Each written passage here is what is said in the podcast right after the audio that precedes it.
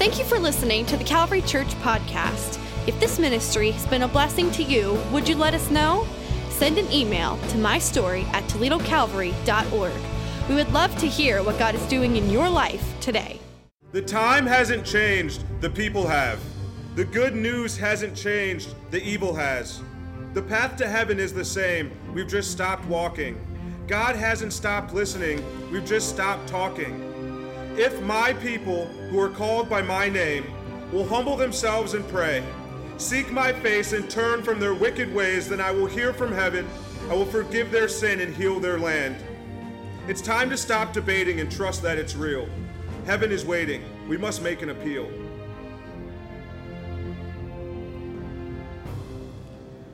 In 1775, uh, Colonel Joseph Reed would have been George Washington's right hand man. And so when Washington decided to take some pretty bold steps, he, he said to Reed, What I need you to do is to design a flag for what's about to happen here. And so Joseph Reed commissioned a flag. It was a white flag, and on its background, it had a pine tree. We might not know this, but the pine tree at that time was a symbol for New England, and it symbolized not only kind of the uniqueness of their geography, but also the strength that they had, especially against the tyranny that was taking place with Great Britain. And across the top of the flag was this statement it said, an appeal to heaven. The purpose of that statement, the, the, the focus of it was this that there are times when we do everything that we can, when we take our steps, when we move with boldness, when we, when we do our best to accomplish something, but we know that if it's going to be successful, if we're going to be effective, if our cause is going to succeed, then what it's going to take more than anything else is help from a higher power. And so we appeal to heaven. You ever had those times when, when something happens in your world and, and you look at something and you go, okay, that should not have happened. That wasn't normal, that wasn't natural, that wasn't, that wasn't regular, that's, that's almost supernatural. You look at something and you go, there is no explanation for that except for the fact that God made that happen. Have you ever had those things happen in your life? You're just like, that's nothing but an answer to prayer.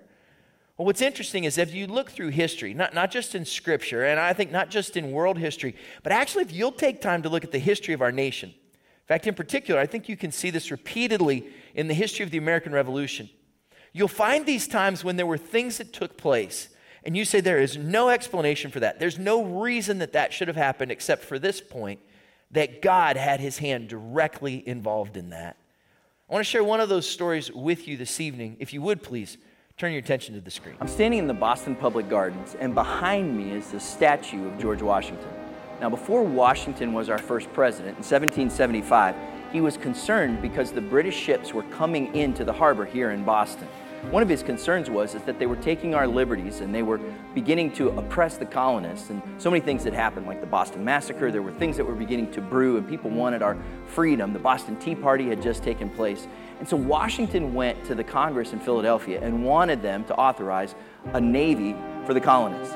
They didn't want to have that kind of trouble at that time. So what Washington did, it, it said, is that he took his own money and that he purchased six schooner vessels. He called it Washington's Secret Navy.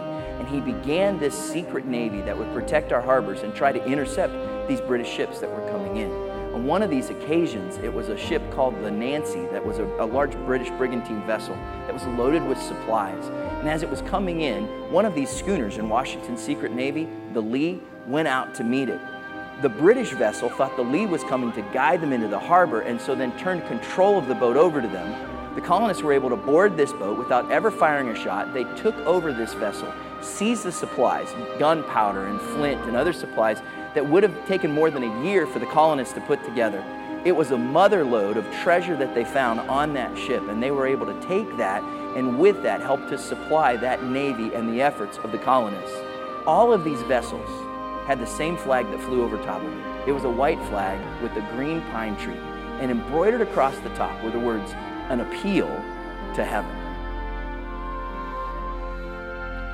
I just think that's a fascinating story when you stop and think about the fact that without ever firing a shot, that ship from the colonies was able to not only have victory over this British vessel, but gather all kinds of supplies that would have taken them over a year to come up with on their own. You can call it a coincidence. I call it the result of an appeal to heaven.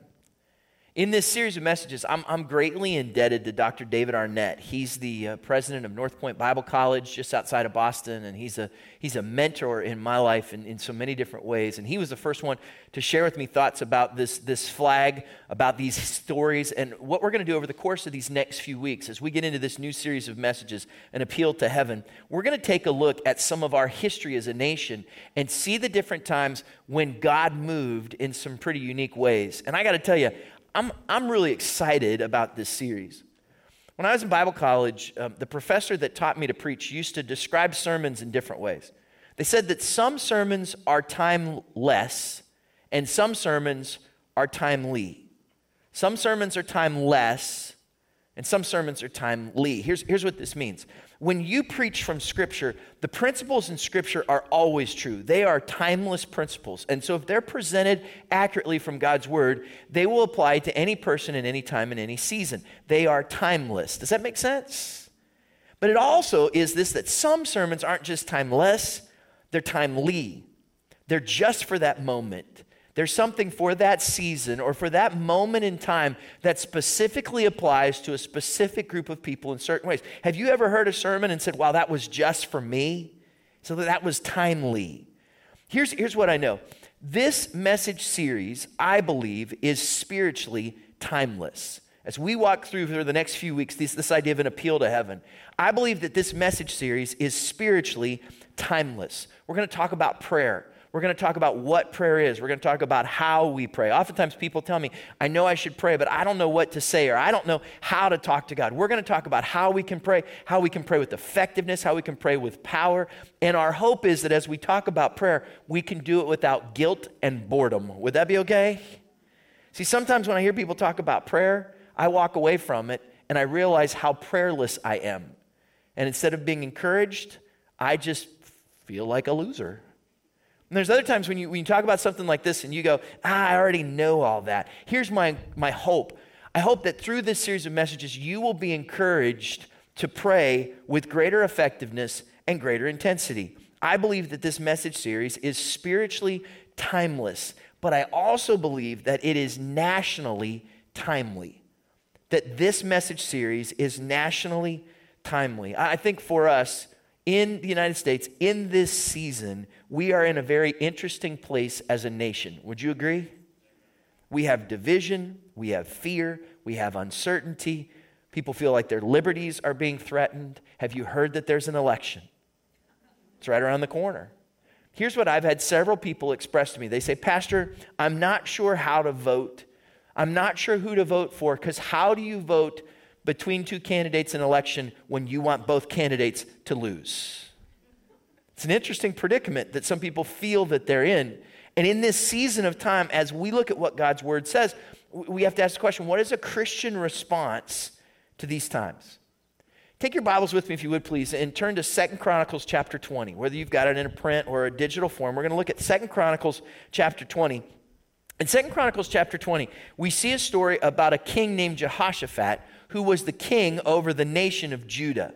Now, if you're familiar with the Bible, you know that the nation of Israel was where God's people lived. The, the, the, children of God lived in Israel. Towards the end of the Old Testament, what happens is Israel is actually divided up into two nations. The northern part is called Israel, and the southern part, where Jerusalem is, is called Judah.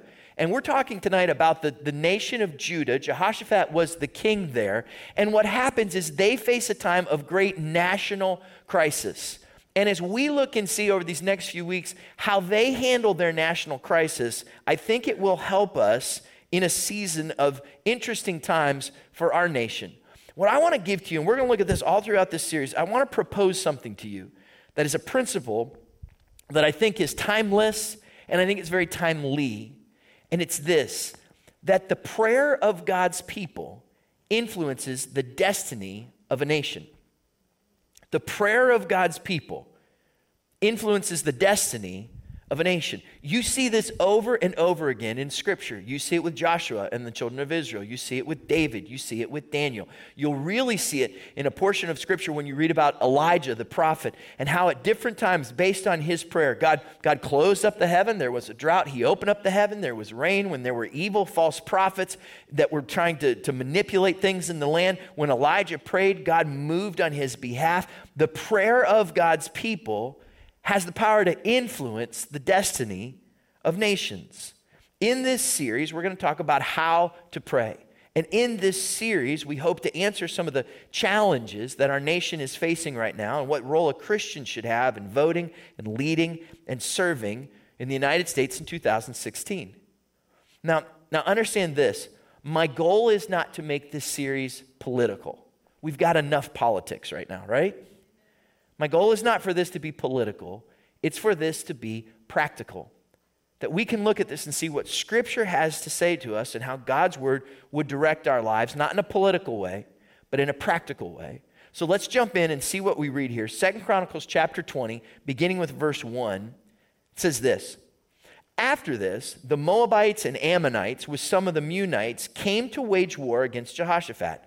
Some people came and told Jehoshaphat, a vast army is coming against you from Edom, from the other side of the Dead Sea. It is already at Hazedon, that's Hazez, Tamar, that is, En Gedi. Let me tell you what this is. Without going into the geography, without going into the different nations, here's the deal. This is bad. Judah finds out that there are three different nations that have come together. They're joining forces to gang up on Judah. Israel has always been geographically significant. And these three nations, for some reason, have sensed some weakness. And they decide if we band together, we can go and overthrow the kingdom of Judah. It'd be just like if you were walking down the street, you're kind of out there all by yourself, and all of a sudden, three bullies come against you. And they're coming and they're threatening you, and you know you're outnumbered and you're overwhelmed by this and you're not sure how to respond, that's the situation Israel is in here, and it is bad. Now, what you'll find here is they have to make a decision. Are they going to run away? Are they going to fight back? Are they going to call for foreign help? Are they going to freak out? What are they going to do? Look at verse 3. Alarmed, Jehoshaphat resolved to inquire of the Lord, and he proclaimed a fast for all Judah. The people of Judah came together to seek help from the Lord. Indeed, they came from every town in Judah to seek him. Do you see what they did here? They didn't freak out. Instead, they prayed. They said, God, we're in the midst of this situation. We know that we can't resolve this on our own. We're coming and we're seeking you for help. And if you go to verse 12, and uh, over the next couple of weeks, we'll look at the, the full prayer of what Jehoshaphat prayed. We'll watch and see what they did in this time. But the, the heart of his prayer is actually verse 12. Look at what he says, Second Chronicles chapter 20, verse 12. Our God, will you not judge them? For we have no power to face this vast army that is attacking us. Listen to this. We do not know what to do, but our eyes are on you. I love that verse. I love that principle there. We do not know what to do, but our eyes are on you. Isn't that in its most simplest form, what prayer is really all about. When we look at God and say, God, we, we don't know what to do here, but we know that you do, so we look to you and we ask you for help. We could go Saturday, uh, we could go yesterday, we, we'd been doing this little project in our house. We have a laundry room. It's just kind of this small, narrow room, and it's got our washer and our dryer in it, and has this uh, old kind of wash tub sink that's there, and some shelves and some things that are in there. And, and Rhonda wanted to kind of paint it and put up some new shelves and, and a cabinet and do some different things in there. And so we've been in the process kind of doing this. And she said, You know, we've got this sink that's in here. We've lived here for over 10 years, and I don't think we've ever used it. The only thing we do with the sink is drop junk in it, like we store stuff in it. And she said, What if we just get it out of here? We'd have some more space. Maybe we could just move it out of here. What do you think? Well, Saturday. I was busy. I had some things going on. I was trying to finish up my notes for Sunday and all this kind of thing. But I was like, you know, well, let me look at that. So I went and looked at the sink and I said, you know what? I don't, I don't think it's going to be that big of a deal. I'll just, I'll just pull it out of there. I think it'll take me about 15 minutes. Have you ever tried a plumbing project that you thought would take you 15 minutes? It doesn't work that way typically. That 15 minute project took me five hours. Because once you start taking something apart, it's just a matter of time till something else is going to go wrong. Two trips to the store later, I'm standing there And I'm looking at this, and, and, long story short, I just I have to make these decisions. How am I going to resolve this issue? It's either that or there's just there's dripping and there's water and all this kind of stuff. I don't know what I'm going to do. I'm looking at this. And finally, I thought, you know what, I think I know what to do, but I was a little bit nervous. I wasn't so sure if I should do it, and I was thinking about it. Finally, I said, I know what I'll do. This is after, you know, you're, you're YouTubing things, you're talking to the guy at the store, you're trying to figure the whole thing out. I said, I know what I'll do. I picked up my phone and I called my neighbor who lives around the corner. I can see his house out my back window. He lives around the corner and he can fix all kinds of stuff. And I called him up and I said, Keith, are you home? He said, Yeah, I'm home. Here's what I said to him I don't know what to do, but I'm looking out my back window and I see your house. And I don't know what to do, but my eyes are on you. It's not really what I said, but that was the idea, right? You know what he did? He came over to the house. He looked at it. And he said, "Ah, oh, yeah." He says, "He says you don't want to do that. Here's what you want to do. You want to do, you want to do this." And he helped me, and we figured it all out. And in, just a matter of time, we had the whole thing done and fixed. And all, I would have messed it up on my own. In fact, had I tried to do it on my own, I probably wouldn't have showed up that Sunday morning. I'd have been home repenting for things that I had said and done in the process. But because I asked for his help, he came over and he helped me to resolve this. Isn't that prayer? You say, God, look, I'm in a situation and I'm not quite sure what to do here. God, I don't think I have the strength or the ability or the, the wisdom to handle this. I don't know what to do, but my eyes are on you. That is prayer. And I think too often we make prayer more difficult than it needs to be. What we try to do is we try to think, I've got to be a, a certain kind of holy, or I've got to be extra special, or extra spiritual, or, or I can't pray unless I've got six hours to kneel by my bedside and really, really pray. And prayer goes beyond that. Prayer is a constant, ongoing conversation with God, it's being aware of His presence and His leading and His guidance in our lives. Prayer is so important. And what I want to talk to you about today is why we should pray. What happens? What benefits are there? Why is it that we should pray? And when we pray, what takes place in our lives? The best way for us to do that is to fast forward to the end of this story. What happened after they prayed? Now, now we're going to look at their prayer and some different things in, in upcoming weeks. But look with me at verse 22 of Second Chronicles 20. Let's fast forward and let's watch what happened when they prayed. Verse 22. As they began to sing and praise, the Lord set ambushes against the men of Ammon and Moab and Mount Seir, who were invading Judah, and they were defeated. The Ammonites and Moabites rose up against the men from Mount Seir to destroy and annihilate them. After they finished slaughtering the men from Seir, they helped to destroy one another. When the men of Judah came to the place that overlooks the desert and looked toward the vast army, they saw only dead bodies lying on the ground. No one had escaped. Do you, do you understand what happened here? You got these you got these three armies that are coming together against Judah, and somehow those three begin to fight with each other instead of fighting against Judah. So before Judah ever even gets there, the two armies, for some reason, begin to beat up the other one. And when they're done beating that army up, they start beating each other up. So by the time Judah gets to that place that overlooks the desert and they can look out and see where the battlefield is, they don't see anyone left alive. They've already been victorious because those armies destroyed each other. That sounds like an answer to prayer, doesn't it? Let's go on and read the rest of the story. Look what happens next.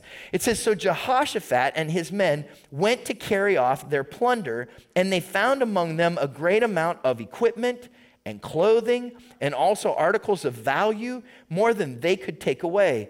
There was so much plunder that it took three days to collect it. Now that sounds like a garage sale, doesn't it?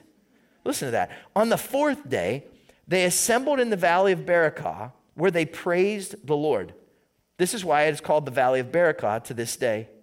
Then, led by Jehoshaphat, all the men of Judah and Jerusalem returned joyfully to Jerusalem for the Lord had given them cause to rejoice over their enemies. They entered Jerusalem and went to the temple of the Lord with harps and lyres and trumpets. The fear of God came on all the surrounding kingdoms when they heard how the Lord had fought against the enemies of Israel, and the kingdom of Jehoshaphat was at peace, for his God had given him rest on every side. Tonight, I just want to look at, at three things that happen when we appeal to heaven. You're going to see this here in this passage of Scripture. Three things that happen when we pray, and it reminds us of why we should pray. Three things that happen when we appeal to heaven. Here's the first one. Number one, our prayers are answered. When we pray, when we appeal to heaven, our prayers are answered.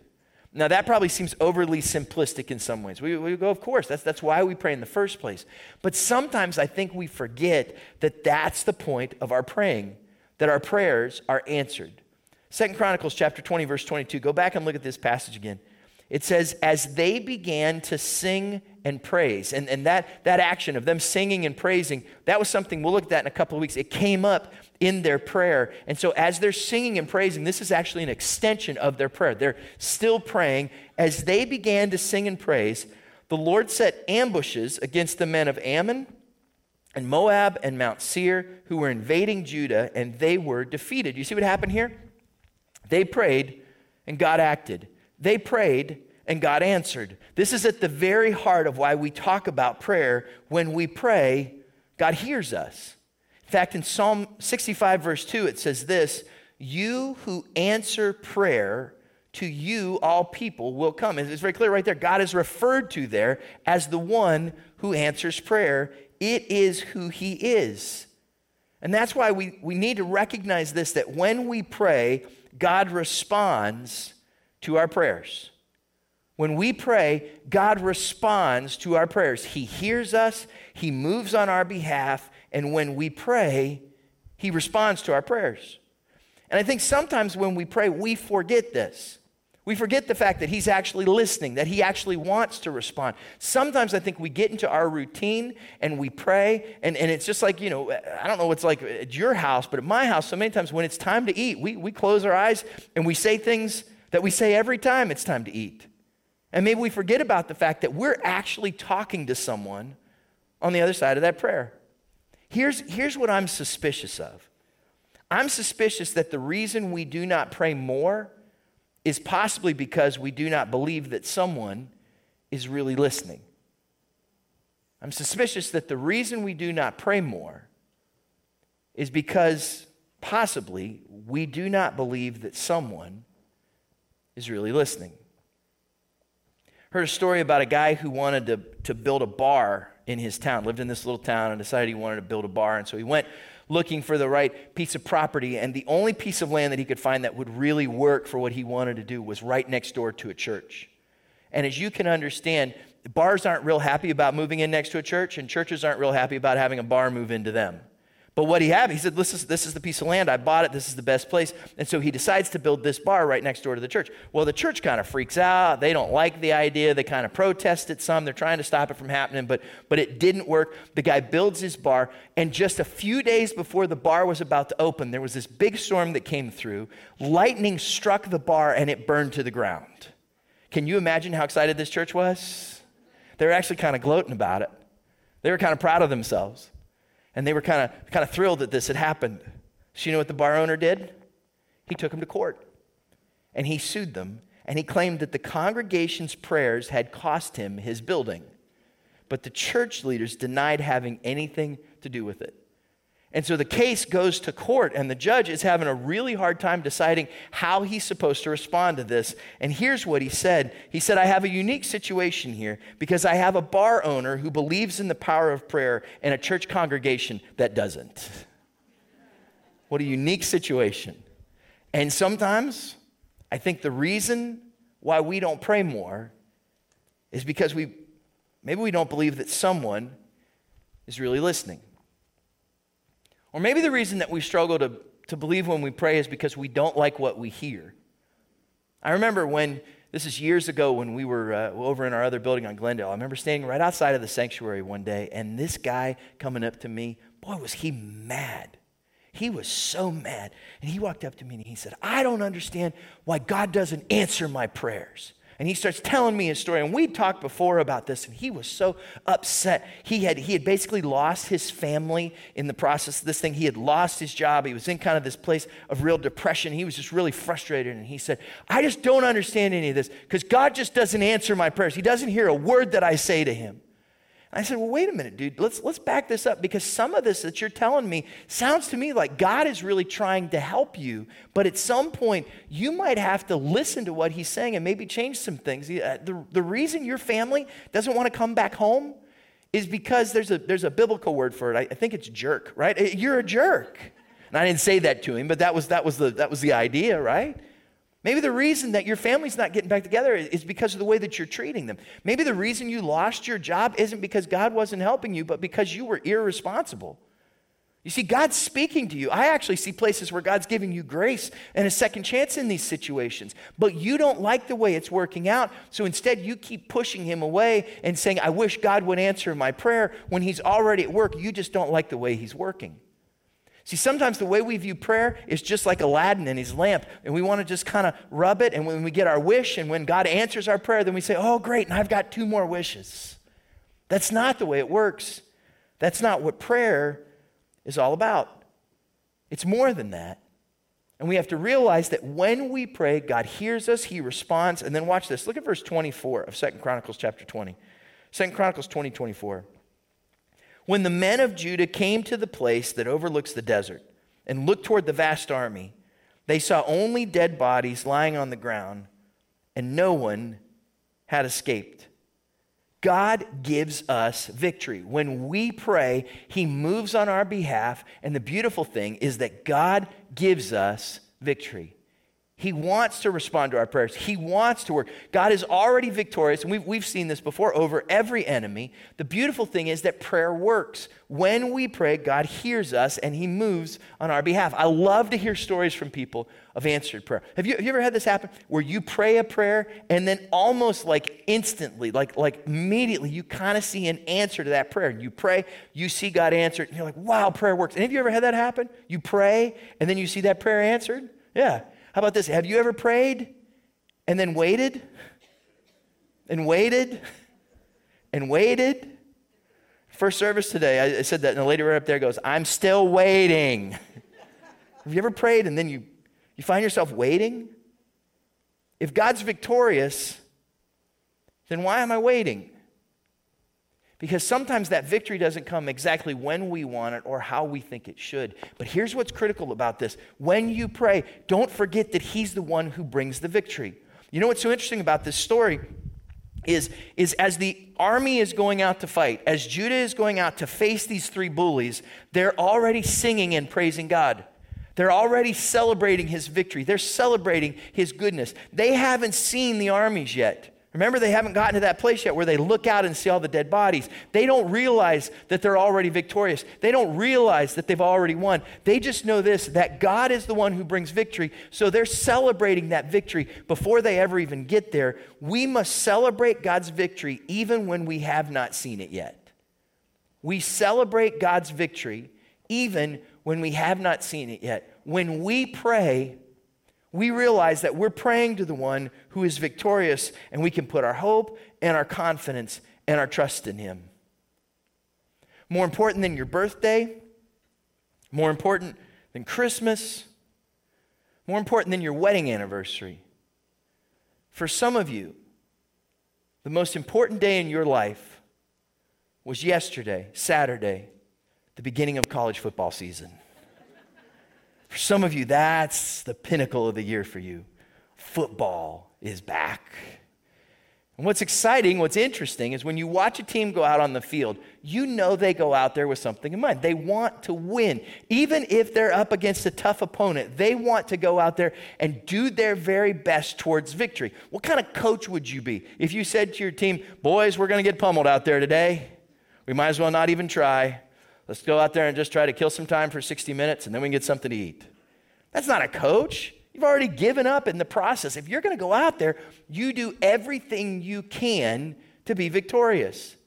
And yet, so many times when we look at the situations in our life, even when we pray, we've already given up. We've already forgotten that God is the one who brings us victory. And we pray and we say, God, this situation's really bad. I don't know what you can do. Amen. That's not prayer. That's not faith. That's not confidence. We need to realize that when we pray, we are talking to the one who is already victorious. And so we celebrate that victory, even if we haven't seen it yet. Which puts us in kind of an interesting place. See, whoever's in the White House in the next four years has tremendous opportunity. They will affect our national security, They'll influence our domestic prosperity. They'll impact our religious liberty, our moral realities, and this is really important. The truth is, in the history of our nation, we've always voted on imperfect candidates, haven't we? Does anybody remember that one time when Jesus ran for president? So, no, he never did. See, we've always voted on people who are imperfect. And as much as we have a responsibility to vote, and as much as the person in the Oval Office matters to our country, no matter the outcome, when you wake up on that Wednesday morning, the first Wednesday in November, and we have a new president, understand this God is still victorious, isn't he? No matter who wins. And I know that sounds very cliche. Ah, Chad, every pastor has to say that. Sometime between September and the first week of November, every pastor has to say, no matter who wins the White House, God is still on the throne. Right? It's what we're supposed to say. But the reality is, it's true. And here's where it really comes down the question is, how are you going to live when you face these situations? Whether or not you like who's in the White House or whether or not you like what's happening at your house.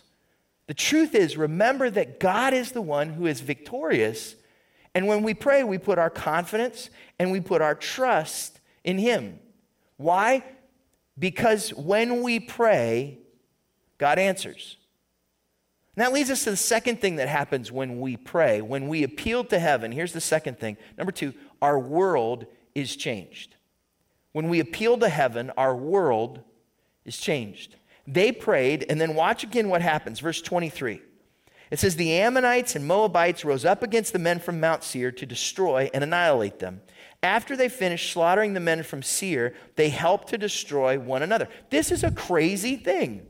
It's crazy that these three armies would turn on each other. Now, we don't know why. The Bible doesn't really say. It doesn't say whether one of them kind of did something shady, and so the other two decided to turn on them, or whether God sent some kind of spiritual beings to kind of stir up confusion. Like, we don't know what happened. We just know this that Judah prayed and God responded in a way so that these armies did turn on each other and they defeated each other before the battle ever started.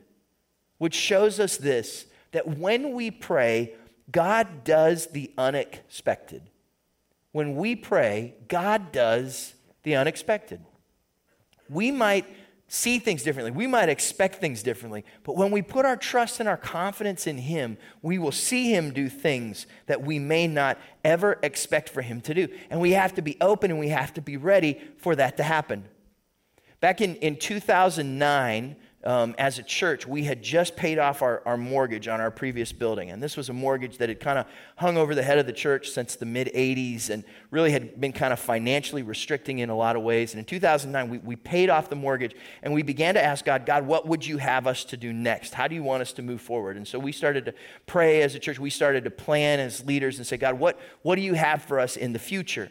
And out of that, we began to think of the ways that God would have us to strengthen our ministries. In fact, when, when we talk about uh, our, our, our, focus here being that we will connect, grow, and serve, a lot of that was reinforced during that time. We began to look at our facility and say, God, how would you have us upgrade our building and kind of move things forward? And so in, in, in 2009, we started this. Early 2010, we put together what we called a strategic ministry plan. March of 2010, we presented that to the church and we said, We believe after prayer and planning, this is the direction that God would have us to go. And man, it felt really good because we gave that to the church and we knew for our ministries, for our facility, this was our target. We had prayed about it. We were heading in this direction and, and, and we, were, we were satisfied. March, we did that. We sat back. In June of 2010, God said, Why don't you buy a movie theater?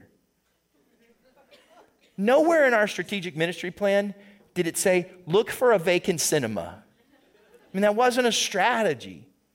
But here's what was so interesting that everything that we planned for previous to that, with regards to either um, strengthening the ministries of the church, or looking to move forward with our facilities. Everything that was in the scope of what God had put in our hearts actually led us to this facility where we were ready and prepared to do those things. Because we prayed and we entrusted God to help us as a church, and He not only blessed us, but He did it in a way that was unexpected.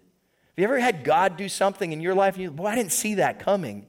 And then you realize what a blessing that was in the process. When you pray and when you plan, when you do your best to look towards the future, then God is able to trust you with new things, with bigger things, and open up the doors for you to do that. He can do the unexpected in your life. And when we pray, what happens is we're able to see those things.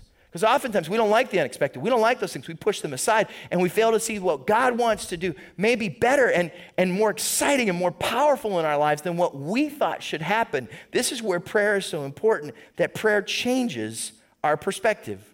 That prayer changes our perspective and helps us to see what God wants to do in our lives, which leads us then to the third thing that I want you to see tonight. Third thing that we see what happens when we pray. One is God answers our prayers. Then God is able to change our world. And the third thing that we see, number three, is that our lives are blessed. When we pray, our lives are blessed. And I think we miss this so many times because we get so focused on ourselves and our situations and our problems that we fail to go to God and ask Him what He would have us to do, that we ask Him to step in and to help us. And when we miss that, we don't see Him at work and we miss the blessing. Look, remember what happened in this story? They go out, they stand over this, this valley. They see that these armies are already defeated, and then they go down in the valley and they start to collect all the equipment and the clothing and all the treasures that these armies have left. It's taken them three days to gather all this stuff up, and they still can't take it all. They walk away from this battle with a treasure of blessing. And this is a principle that I think sometimes we miss. See, we look at our battles and we wig out we're like, oh, I don't want anything to do with this, and, I, and I'm not sure how to handle this, and I, all I see is failure, and all I see is defeat. But when they were willing to pray, God not only brought them victory, but He blessed them in the midst of this. He filled them up with great blessing that never would have come to them if it hadn't been for this battle. Understand this prayer turns our battles into blessings. When we pray, we can see things in a different way. God's able to work in our lives in a different way. When we pray, prayer turns our battles into blessings. Now, I don't want to minimize any of this because I know for some of you, you've come in here tonight and you feel like you've got three bullies beating you up. You feel like there's people or forces or situations or whatever kind of coming against you, and you don't know where the answer is, and you don't know how to move forward. And it's real, that pressure that you're feeling. And I don't want to minimize this in any way. I just want you to understand this that even in the midst of the battle that you're facing, God can take that battle and He can somehow turn it around to be a blessing. I know this to be true because it is in the very nature and character of God to do that in our lives. Does anybody remember the 23rd Psalm? The Lord is my shepherd, I shall not want. Do you remember that passage of scripture?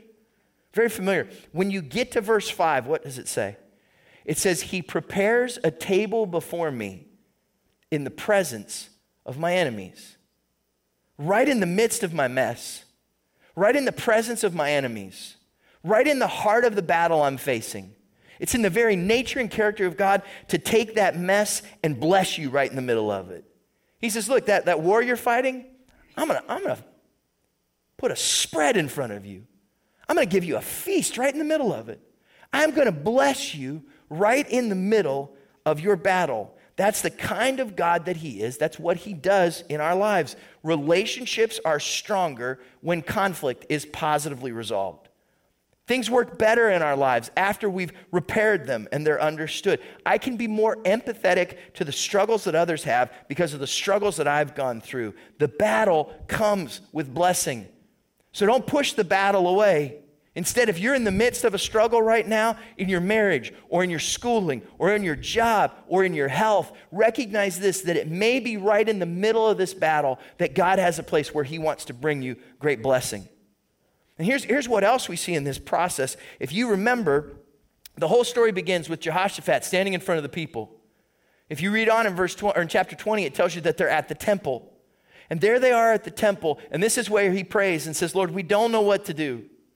But our eyes are on you. And they leave the temple and they go out towards the battle. And then at the end of the story, you find them coming back to the temple. And when they get there, they're rejoicing because they were praising God on the way there. And they watch his faithfulness, they watch his victory, and then they praise him on the way back. It's this powerful thing that happens. And they're filled with joy. And understand this prayer fills our journey with joy. When we're willing to come to God in prayer, he takes the journey that we're on and he fills it with joy. But you have to choose to receive it.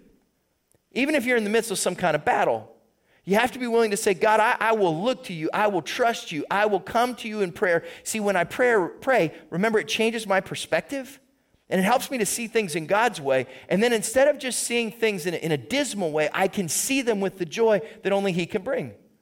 This is why Philippians chapter 4, verse 4 says, Rejoice in the Lord always. Paul says, I'll say it again, rejoice. You know where Paul was when he wrote those words about rejoicing? Prison. Not a very joyful place. But he knew that when you look to God, even in the midst of the battles that you face, you can know his joy in your life. And it comes when we pray. As we, as we talk about that, I, I just want to encourage you with something. This, this election season has, has been really so interesting to watch and see the differences that people are finding in this. And I'm having these conversations with people, and, and I'm, I'm, I do not usually start them, but, but somebody will come. And in the process of our conversation, the whole idea of the candidates or the election or voting will come up. And on multiple occasions, as it's come up, the person I'm talking to will have somebody with them, a spouse or a friend or something like that. And when we begin to talk about the, the political thing that's going on in our nation, the person that is with this person will go, Oh, don't start talking about that. Oh, don't go there. What they really mean is this don't you dare say anything stupid in front of the pastor. That's what they're saying. And in that moment, there's this weird kind of tension that's happening. And I'm watching it happen over and over again because I'm having these conversations with people and, and people that are making strong arguments and they're talking about why they believe that not only is this the way that we should vote, but this is the way that God would have you to vote. And I've heard it on both sides, I've heard it in all kinds of different ways. And it's weird because there's kind of this, this uneasiness and this tension that comes with all of this. Let me encourage you with this. As you find yourself in the next month or so in this climate of politics that we're in, I think it would be great if, even in the midst of this, if the people of God did not lose their joy, but that if we stay joyful, and the reality is this a political debate is not worth you losing the fruit of the Spirit in your life. Your response in a Christ like way is far more important than you winning any kind of political argument. And when we pray, God helps us to retain that joy. One last thing I want you to see real quick. Look at verse 30 of Second Chronicles chapter 20. It says, In the kingdom of Jehoshaphat was at peace, for his God had given him rest on every side. This idea of peace is so powerful. Why did they find themselves at a place of peace? Because they'd prayed. See, prayer gives peace to our perspective. When we pray, prayer gives peace to our perspective. It allows God to help us to see things in a different way. That's why Paul writes Philippians chapter 4 verse 6, do not be anxious about anything, but in every situation by prayer and petition with thanksgiving, present your requests to God. You know what he's saying there? Make an appeal to heaven. And the peace of God, which transcends all understanding, will guard your hearts and your minds in Christ Jesus. Every so often, I'll get about halfway through the afternoon on a day, and I'll kind of say to myself, I'm grumpy. Did you ever get there? I'm just not a very nice person. I'm like, I got a headache. I just feel crummy. And then either something somebody says or something that happens will cause me to go, it's, it's, it's three o'clock and I never ate lunch. No wonder I'm so grumpy. I'm hangry. I'm hungry. I didn't eat anything. That's why I feel bad. That's, that's why I'm grumpy. And I'll think about it a little bit more. It's like, not only did I not eat lunch, I don't think I ate breakfast today. I just jumped right out of my house and into the day, and I never bothered to eat anything, and I just went into tackling what was in front of me. And I realized that no wonder I'm a grumpy and I'm having a headache and I'm struggling to pay attention to what I've got going on. The reason is because I've not fed my body anything, and as a result, I've got this negative response. Look, for some of you, the reason that you don't have peace is the same reason that I'm so grumpy. I'm grumpy because I didn't eat. You don't have peace because you haven't prayed. You're facing a new school year. It's a challenge with your spouse at home. You're working through some family situations or in a relationship. Maybe it's your health, maybe it's your money, maybe it's depression, maybe it's fear. You, you, know exactly what that thing is. And you just know that your mind has no peace and your heart has no rest. And maybe a part of the reason is because you've never really said, God, I entrust this to you. If you watch what happened in this situation, it was when Jehoshaphat and the people started out by saying, Lord, we don't know what to do, but our eyes are on you, that God was able to lead them through a process where they could actually experience peace. I was talking with a friend not too long ago, and he was telling me about a situation that he was up against, and it was a really uh, tough, kind of a challenging thing. And finally, I said to him, Well, when you pray about this, what is it that you're praying for? And he looked at me and went, Hmm, yeah, I suppose I probably should pray about this, shouldn't I? Maybe it would make a difference if I actually talked to God about this instead of just pushing through it on my own. But so many times we jump right out of our day and into these situations, and we never stop long enough to say, God, what would you have me to do here? And entrust it to Him. If you go back and, and read historical accounts, all the way back to the first century, both in the, in the Chinese dynasties in Asia in the first century and even in the Roman Empire, there's accounts of people that when two armies would come together, there would be times when someone would, from one army, would approach another. And they would have with them a, a, something that they would wave. It was a piece of cloth, a piece of fabric. Most often it was white. And they would wave or they would raise the white flag. And it was a way of signaling and saying, Look, I, I, surrender, or I want to talk about peace. I want to negotiate this thing. Let's stop this fighting. I want to move towards a place of peace. And you've all heard that term at some point when we wave the white flag. And when we think of it, so many times we think that we have lost, we think of surrender, and we think of defeat. But what about when you are interacting with God? What if we were to kind of change the way that we talk about this idea of waving the white flag? What if we were willing to say, God, I put my trust and my confidence in you? What, what if the flag, I, I guess maybe spiritually more than physically, but what if the flag we were waving wasn't so much a white flag, but a flag that maybe said, God, I, I make an appeal to heaven. God, I put my trust and my confidence in you. I know I can't do this on my own anymore. And it's someplace, it's something where I need to rely on you. I think that's why we read in Isaiah chapter 26 such a, such a powerful principle from Scripture there that says this You will keep in perfect peace those whose minds are steadfast because they trust in you. And see, for some of you tonight, the reason why you feel like you're not experiencing God's blessing, or maybe why you don't have His joy, or why you're struggling to find peace, is because you've been holding on to this thing all on your own and maybe it's time for you to kind of raise a flag and make an appeal to heaven and say, God, what I really need is your help and your presence and your work in my life. And so tonight, right where you are, I'm going to ask you just to bow your heads and close your eyes for just a moment. And here's what I want to encourage you to do I, I want you to take a look and think of your own life.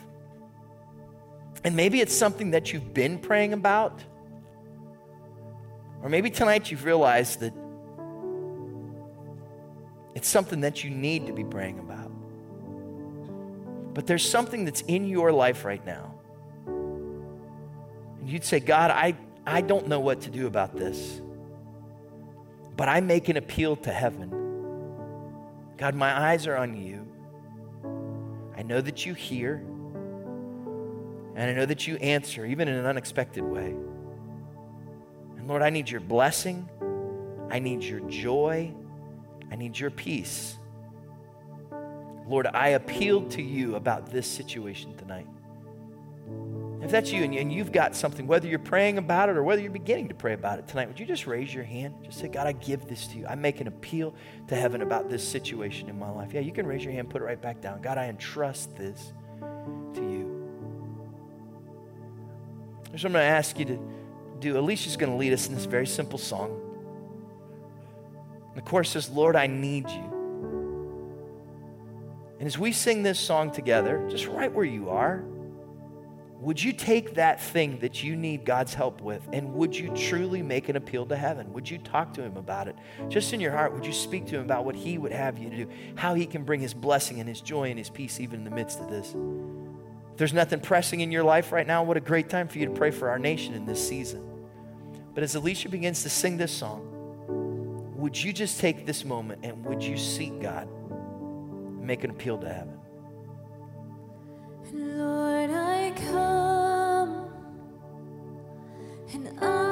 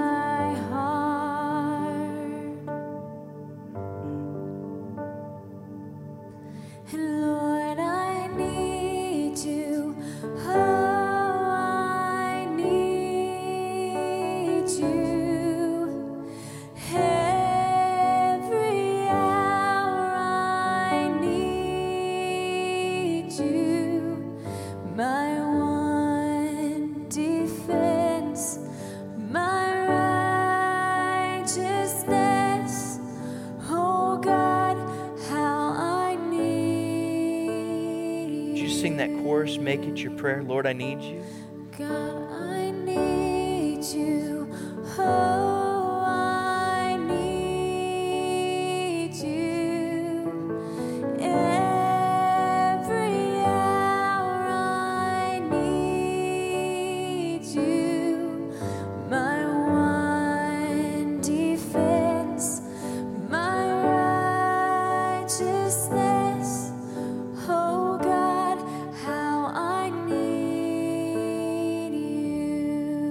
Father, that is our prayer.